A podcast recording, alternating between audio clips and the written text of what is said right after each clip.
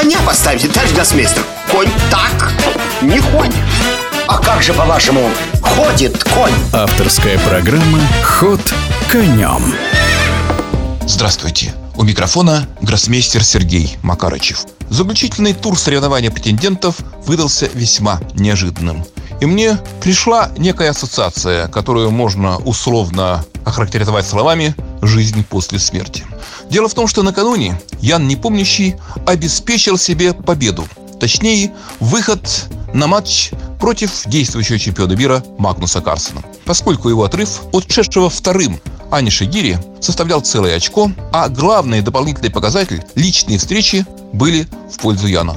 Он выиграл партию первого круга и закончил ничью партию второго.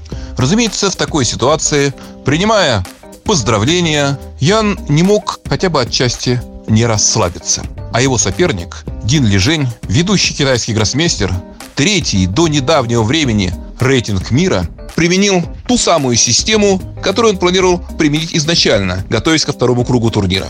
Поскольку Яну уже ничего было не нужно, то он не стал закрываться, мог себе позволить рискнуть, разыграл защиту Грюнфельда, получил ну, трудно предсказуемую реакцию стороны движения. Конечно, у Яна кое-что было за душой, и он это применил. Пошла очень интересная борьба. Одно время казалось, что шансы чемпиона России, победителя турнира претендентов, совсем неплохи.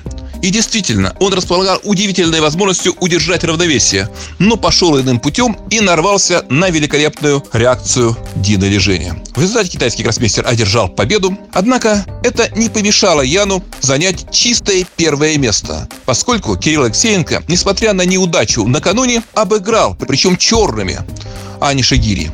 А на второе место вышел Максим Вашьерограф, который как-то так очень легко после неудачной игры Ван Хяо одержал победу. Что будет дальше? Сказать трудно. Сейчас же, в эти дни, в мире проходит еще одно весьма любопытное соревнование, а именно очередной дистанционный турнир, сетевой турнир из так называемой чемпионской серии, который называется New in Chess Classic. Почему New in Chess? Потому что именно так называется ведущий мировой интернет, ну и печатный шахматный журнал. Периодическое издание, которое все читают и любят во всем шахматном мире. По итогам предварительного турнира первое место на нем занял Магнус Карсон. В этом нет ничего неожиданного. Ну, а немного расстраивающим обстоятельством можно признать то, что Сергею Корякину не удалось пробиться в первую восьмерку, которая начинает борьбу в четвертьфинальных сражениях. Ход конем.